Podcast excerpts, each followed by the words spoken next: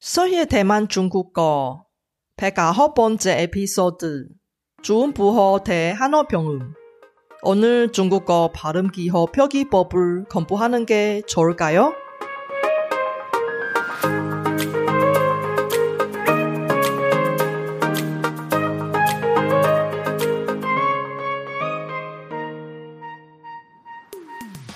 안녕하세요. 설희 Chinese에 오신 여러분을 환영합니다. 원어민 강사 설희와 함께 대만 중국어와 중화권 문화를 배워봅시다.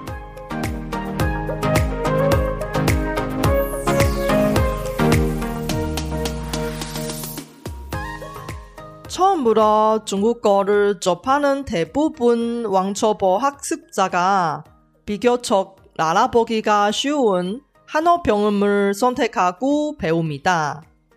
심지어 중국어 발음기호 표기법을 따로 공부하지 않고 영어처럼 보이는 한어병음을 그냥 영어처럼 읽고 중국어 발음하는 학습자도 많이 있습니다. 그거 아세요? 중국어 발음을 교정하려고 일부러 비교적 어려운 주음부호를 공부하는 외국인도 있다는 사실. 대만 번체자 중국어를 공부하고 싶은데 어떤 중국어 발음기호 표기법을 선택해야 할지 고민하세요? 이번 에피소드를 통해서 대만인이 쓰는 중국어 발음기호 표기법 주음부호가 무엇인지, 어디가 좋은지, 공부할 만한지 알아봅시다. 이번 에피소드는 저의 신규 독학과정 원어민도 놀라는 중국어 발음 첫걸음의 오디오 버전 샘플 강의입니다. 중국어 공부하는 과정 중에 무엇보다 중요한 것은 바로 발음입니다. 중국어 발음과 성조가 정확하지 않으면 의사소통의 장벽이 생길 수밖에 없으니까요. 원어민도 놀라는 중국어 발음 첫걸음은 발음 교정 전문가인 제가 중국어 발음 기초를 탄탄하게 하고 싶으신 분을 위해서 만든 평생 학습형 독학 과정입니다. 중국어 발음을 잘하면 어디에 가도 발음 좋다고 칭찬받아서 말하기에 자신감이 생기고 중국어 공부가 절반 이상 성공한 것입니다. 어색한 한국식 중국어 발음에 탈출하고 원어민급 발음을 만들고자 하실 야심찬 분은 sulheechinese.com/pronounce pronounce를 확인해보세요.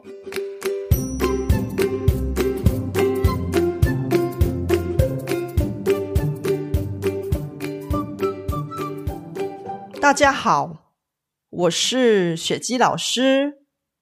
欢迎大家收听我的节目. 很多刚开始 或想学习繁体中文的学生都会有一个疑问，那就是到底要不要学台湾的注音符号呢？因为毕竟注音符号比起汉语拼音要难学多了。如果你对于注音符号有兴趣，听完这集节目可以帮助你对于注音符号以及汉语拼音这两种中文的标音系统有更深一层的了解。那我们就开始吧。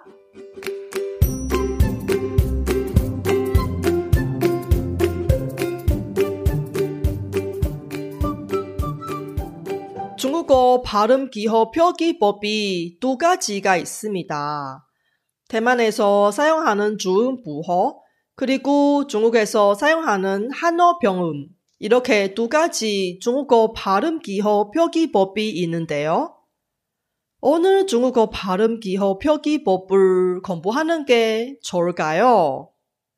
본인에게 오늘 중국어 발음기호 표기법이 더 맞아요? 이번 레슨에서 조금 더 자세하게 주음부호하고 한어병음에 대해 알아보고 비교까지 해봅시다. 우선 대만에서 사용하는 주음부호부터 알아보겠습니다. 주음부호의 중국어는 주인부호입니다. 주인부호는 뻐퍼머퍼라고도 합니다.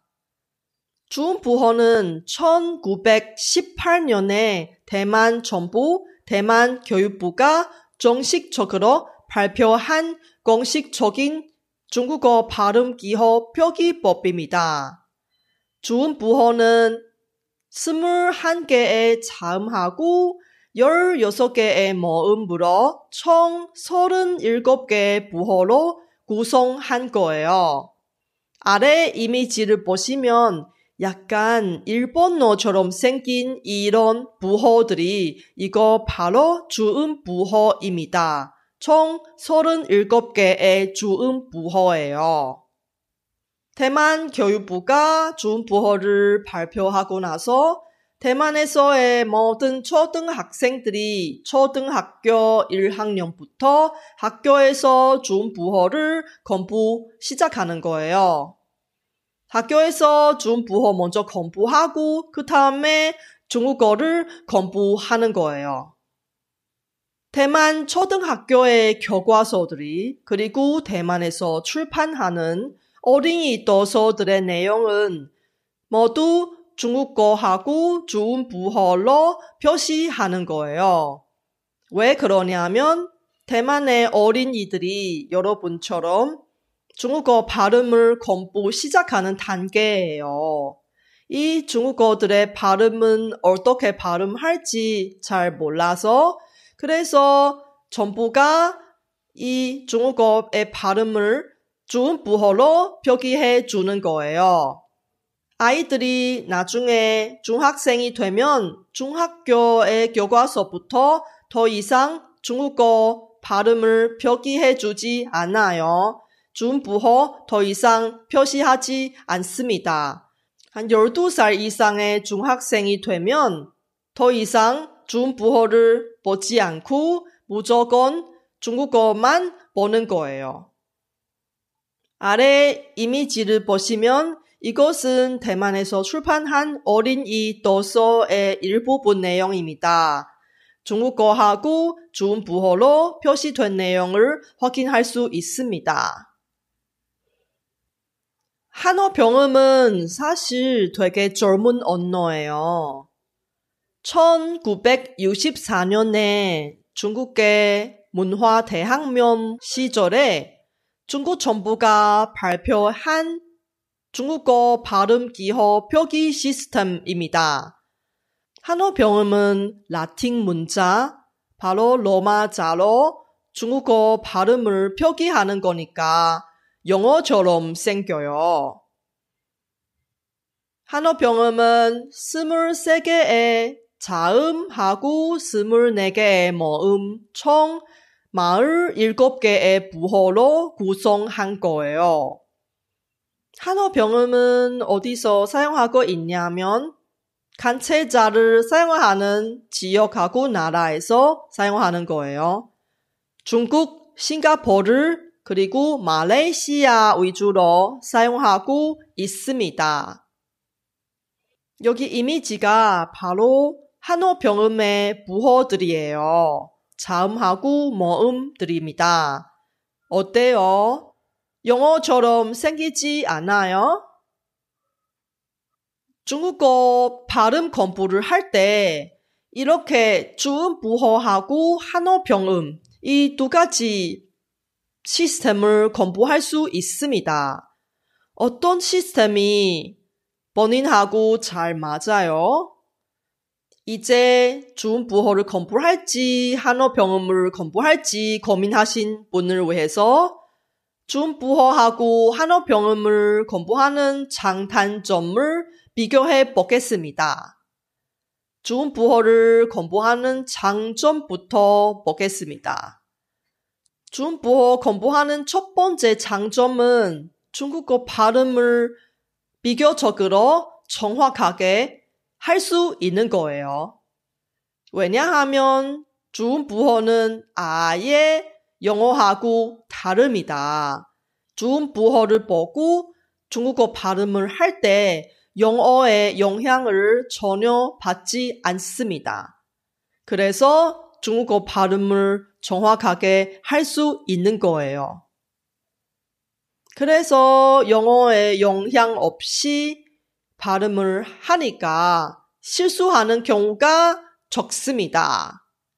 그리고 대만 현지인하고 의사소통을 할 때 아무래도 더 원활하게 의사소통할 수 있는 거예요.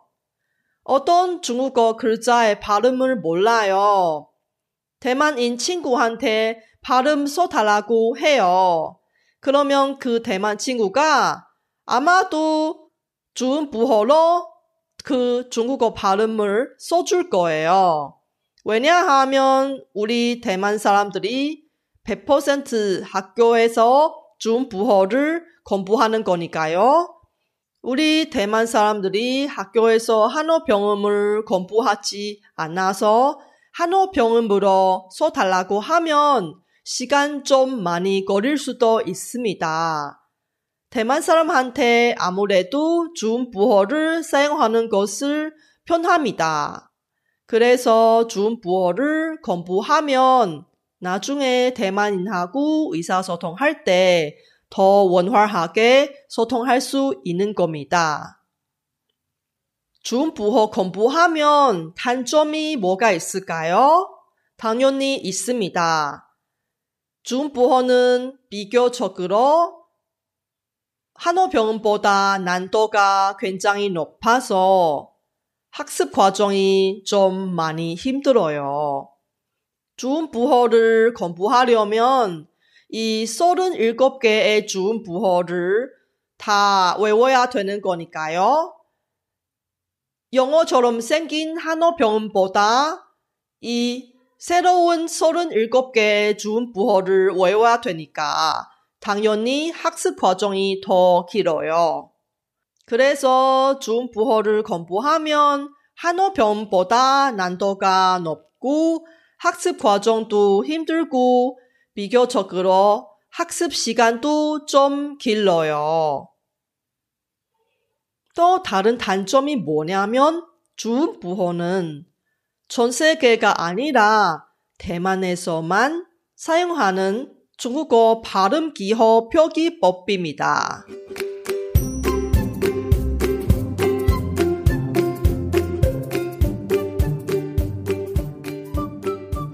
이제 한어병음을 공부하는 장단점도 알아보겠습니다.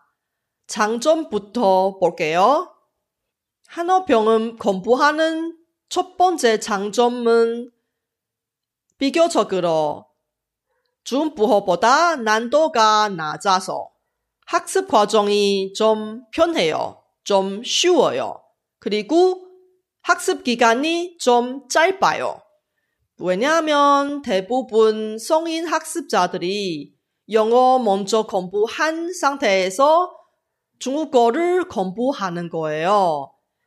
한어병음은 영어처럼 생겨서 이미 알고 있는 영어 발음의 지식으로 한어병음을 공부하면 학습 과정이 좀 편하고 학습 시간이 좀 짧아요.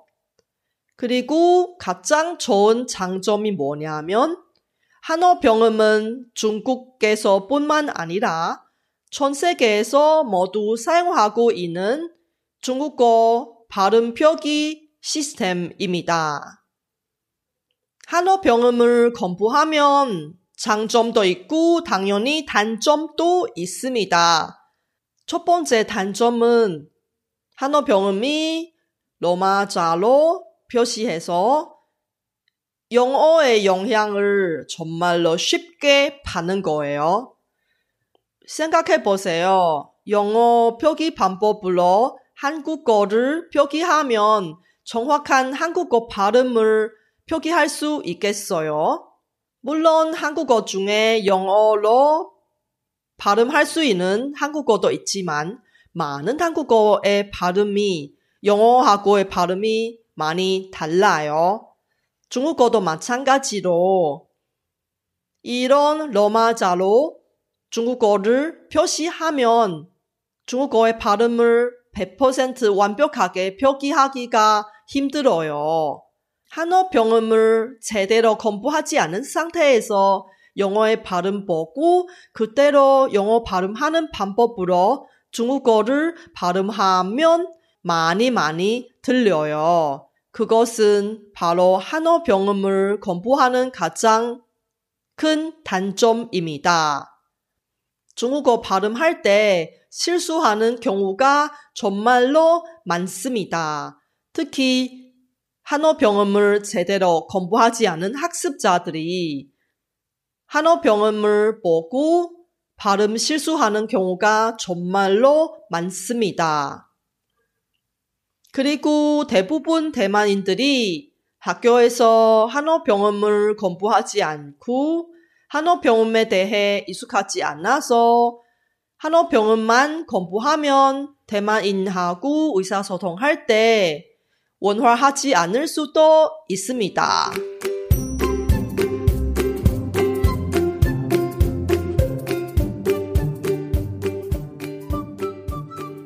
그럼 주음부호하고 한어 병음 이 중국어 발음을 공부 막 시작하는 사람들이 대체 어떻게 선택하나요?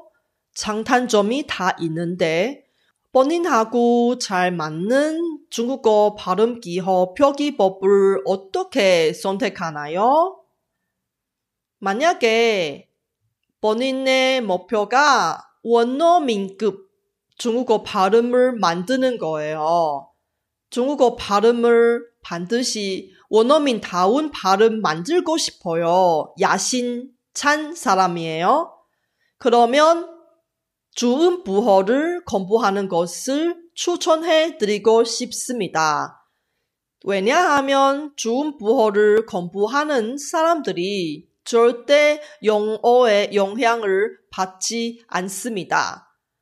영어의 영향을 받지 않는 상황에서 비교적으로 좀 더 정확한 중국어 발음을 만들 수 있는 겁니다. 그 다음에 만약에 본인이 학부모예요.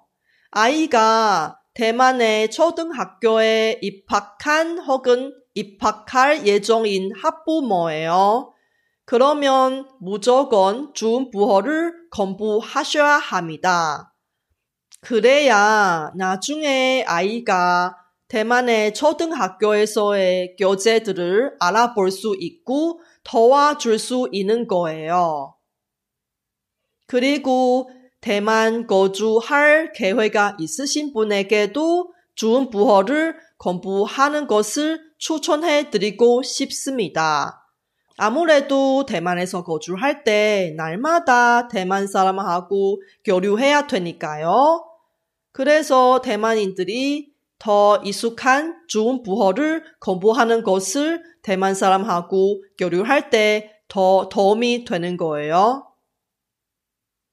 그리고 중국어 번째자를 자주 입력해야 하신 분도 주음부호를 공부하는 것을 추천해 드리고 싶습니다. 물론 한어 병음으로도 중국어 번째자를 입력할 수 있습니다. 하지만 아무래도 정확하게 중국어 번째자를 입력하려고 하면 주음부호로 입력하는 것을 더 좋아요. 그럼 어떤 상황에서 한어 병음을 공부하는 게 더 나을까요? 첫 번째, 너무 바빠요. 평상시 바쁜 업무로 공부할 시간이 없으신 분이 공부할 내용을 최소화하신 분들이 아무래도 주음부호를 따로 공부하는 시간이 필요해서요. 그래서 비교적으로 공부하는 시간이 적은 한어 병음을 공부하는 것을 더 좋아요. 그리고 평상시 중국인하고 의사소통 위주로 하신 분에게도 한어 병음을 공부하는 것을 추천합니다. 중국인들이 주음부호를 알아볼 수 없어요. 만약에 중국인 앞에서 중국어 발음을 써야 하는 상황이 생기면 중국인 앞에서 무조건 한어 병음을 사용해야 합니다. 그들이 주음부호를 공부하지 않아서 주음부호를 알아보지 못해요. 중국인 앞에서 주음부호를 쓰면 아예 의사소통이 되지 않습니다. 그리고 중국어 간체자 입력을 많이 하셔야 되는 상황이면 이것도 한어 병음을 공부하는 것을 추천합니다. 간체자를 입력할 때 아무래도 한어 병음으로 입력하는 것을 더 편하고요. 더 정확합니다. 마지막에 만약에 나중에 대만 시장하고 중국 시장으로 진출하려고 해요. 대만 시장도 중요하고 중국 시장도 매우 중요하다고 생각하신 분이 그러면 주음부호하고 한어병음 이 두 가지 발음 표기 방법 다 공부하는 것을 추천해 드리고 싶습니다. 시간을 좀 더 내더라도 주음부호하고 한어병음을 같이 공부하는 것을 추천해 드리고 싶습니다. 그렇게 하면 대만 사람하고도 중국 사람하고도 의사소통을 할 때 더 원활하게 의사소통할 수 있습니다. 이번 레슨을 통해서 대만의 주음부호하고 중국의 한어 병음에 대해 더 자세하게 이해하셨지요. 본인이 중국어를 공부하는 목표에 따라 맞는 중국어 발음 기호 표기법을 선택하는 게 좋을 것 같습니다. 이번 레슨도 수고하셨습니다. 다음 레슨에서 만나요.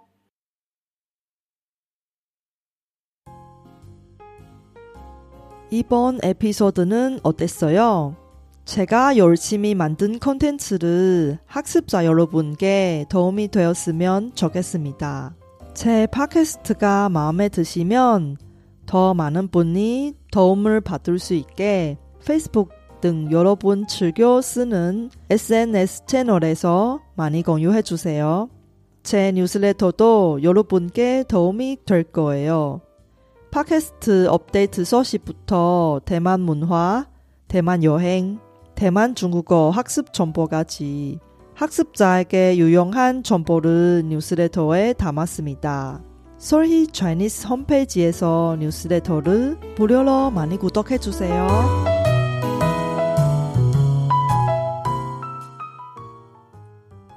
왜 그렇게 높은 비율의 학습자가 중국어 발음을 잘하지 못해요? 다음 에피소드는 중국어 발음을 망치는 나쁜 습관을 이야기할 테니 기대해주세요.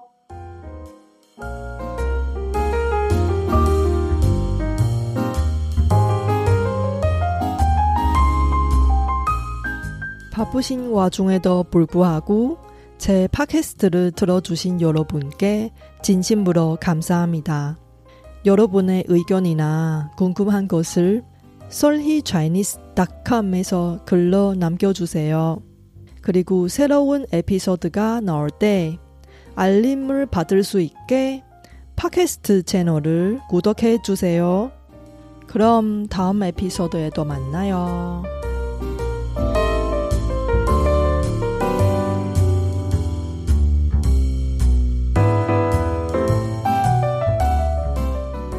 我知道大家每天都有忙不完的事，真的非常感谢大家在百忙中抽空收听我的节目。别忘了订阅频道，才能及时收到节目更新的消息。那我们下集节目中再见喽，拜拜。